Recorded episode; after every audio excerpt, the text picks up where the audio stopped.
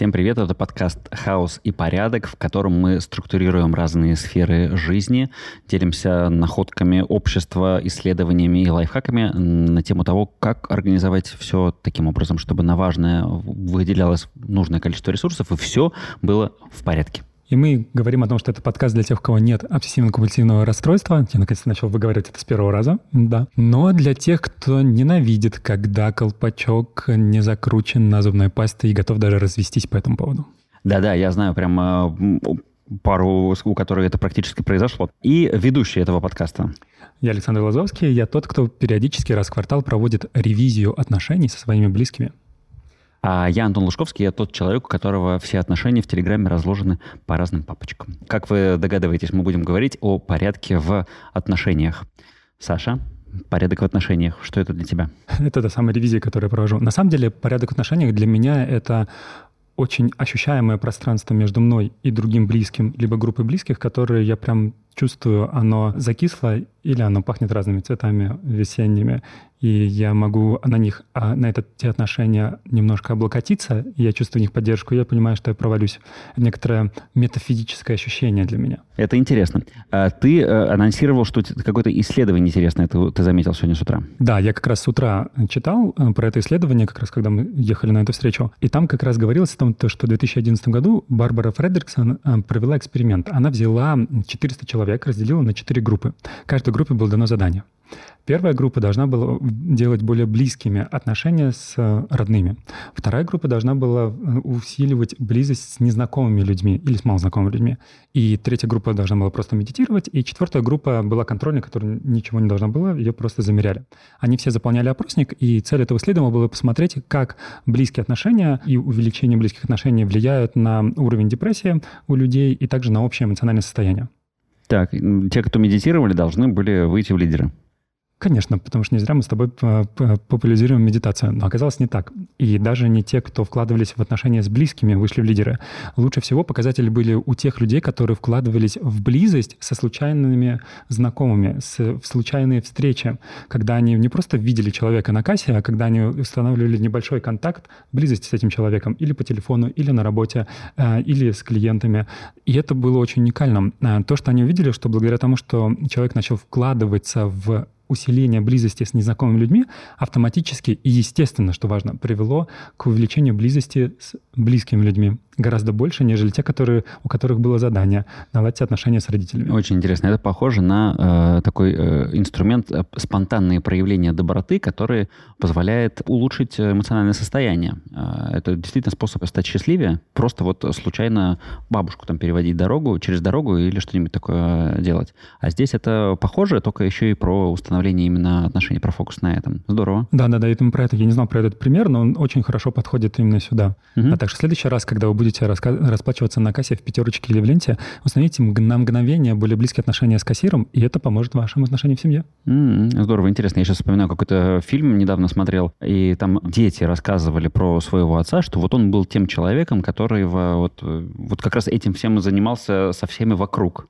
и э, о нем отзывались тоже как о, о великом... Он и был, раз про него был фильм каким-то великим человеком, сейчас совершенно не могу вспомнить, кто это. И, э, очевидно, он подпитывался и поддерживал вот это э, свое эмоциональное состояние, и это, оказывается, значит, помогало ему и поддерживать хорошие отношения с близкими. А интересно, что для тебя, Антон, является показателем близости в отношениях? Для меня это, наверное, история про то, насколько я могу открыто общаться, насколько мы глубоко можем говорить о каких-то важных темах.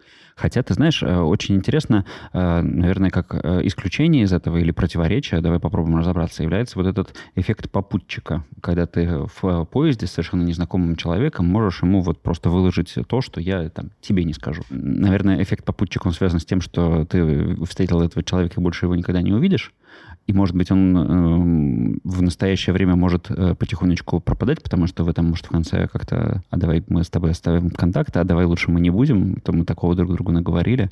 Вот, э, честно говоря, здесь у меня нет ответа на вопрос. То есть, как бы, с одной стороны, для меня это показатель действительно близости, а с другой стороны, вот он э, может происходить совершенно незнакомыми людьми. Я такой же эффект знаю у ряда людей, которые ведут блоги на большое количество людей, mm-hmm. когда они с ними могут говорить с чем-то интимным, делиться, да. но не могут со своими вот партнером, с которым находятся.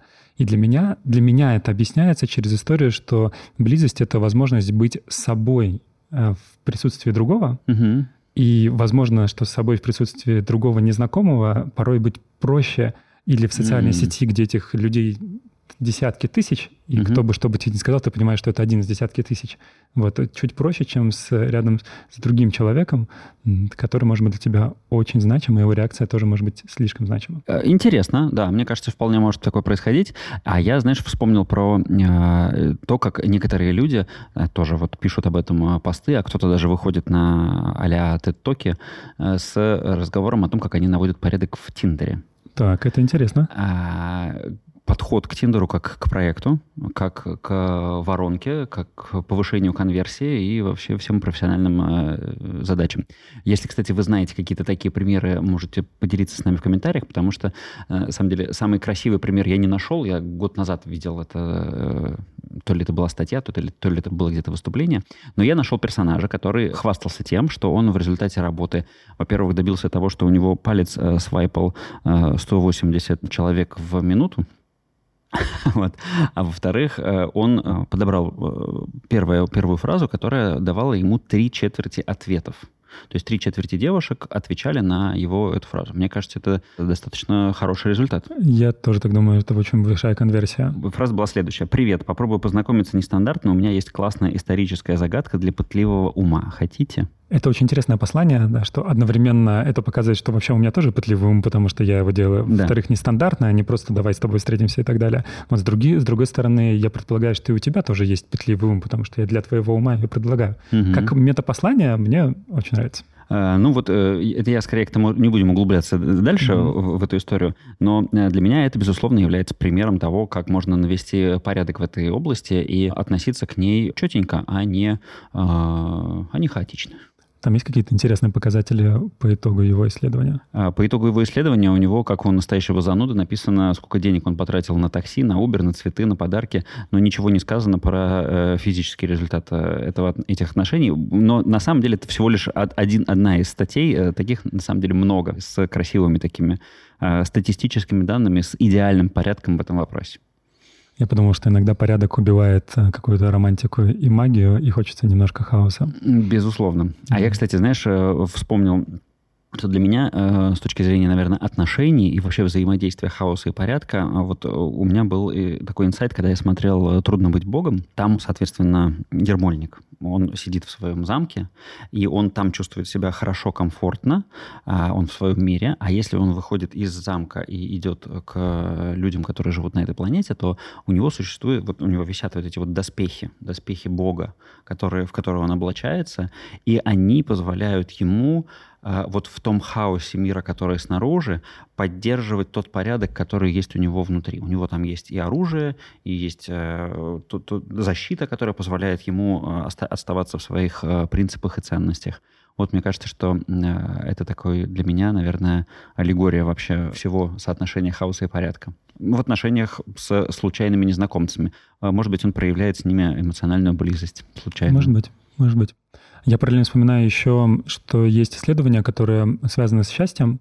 Самое длительное, которое было, э, оно длится до сих пор, и, по-моему, больше 60 лет оно длится.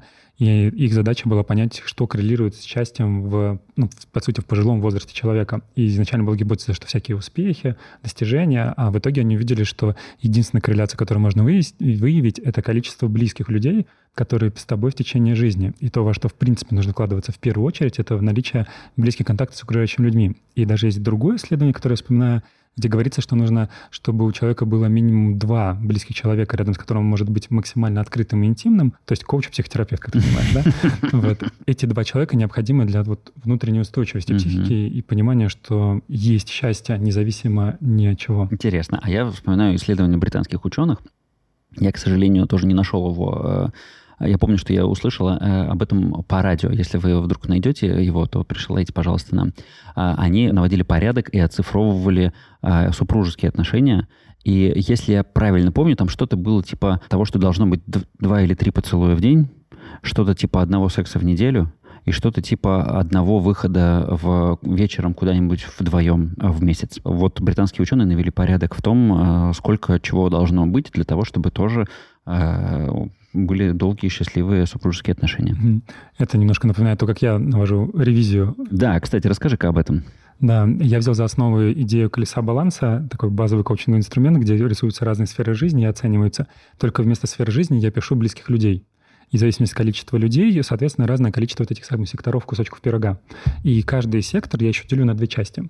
А одна часть — это шкала от 1 до 10, насколько я удовлетворен отношениями. Да, например, там есть Антон Лужковский, насколько он удовлетворен отношениями с ними. А другая шкала — это от 1 до 10, насколько я вообще осознанно вкладываюсь в эти отношения. Звоню, приглашаю куда-то, там, что общаемся по разные, на разные темы, а не только на тему того, что надо подписать подкаст uh-huh, и так далее. Uh-huh. И так я делаю ревизию по каждому человеку, Сейчас а, я делаю это реже, раньше я делаю раз в квартал. Исходя из этого, понимаю так, с кем нужно встретиться, в, отношения с кем я давно не вкладывался, да, кого, на ком нужно вспомнить, если вдруг я забыл, ну, для того, чтобы удерживать такое свое, свое племя. И для меня это очень значимо и важно, потому что хочется... Ну, у меня есть некоторая особенность, что я могу порой забывать вообще про других людей. Наверное, такая особенность есть не только у меня. И это помогает мне вообще вспомнить про людей и еще раз перенести в значимость наших отношений, сделать это осознанно. Очень интересно. Слушай, а ты вот при этом... Это у тебя постоянный список людей? Что тебе позволяет не забыть включить при следующей ревизии этого человека в него? На уровне ощущения. То есть, когда я его рисую, какой он сейчас. И действительно, иногда есть люди, которые появляются, которые исчезают,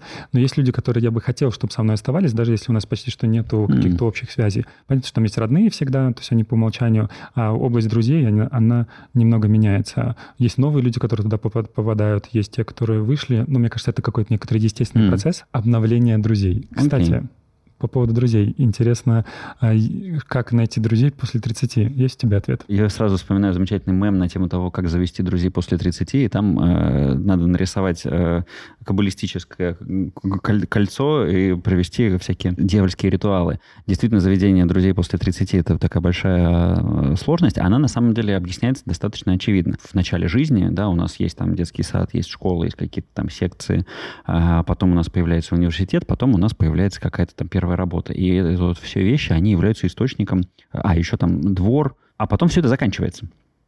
И заканчиваются естественные источники, откуда друзей брать. Остается только, по сути, там работа, где не очень много, э, небольшая текучка, э, скажем так. И все. И это печально, поэтому как раз-таки здесь на, на помощь приходят какие-то специальные на эту тему приложения или просто какие-то мероприятия для того, чтобы как-то знакомиться? Я сейчас подумал немного отвлеченно, что вот было студенчество, и каждый следующий год был первый курс. Угу. И можно было там найти какое-то общее, общее А, а еще пом- помнишь, был клуб метро, который, у которого был слоган. Помнишь э, слоган клуба метро? Нет. Новые какой? ресурсы. Новые ресурсы.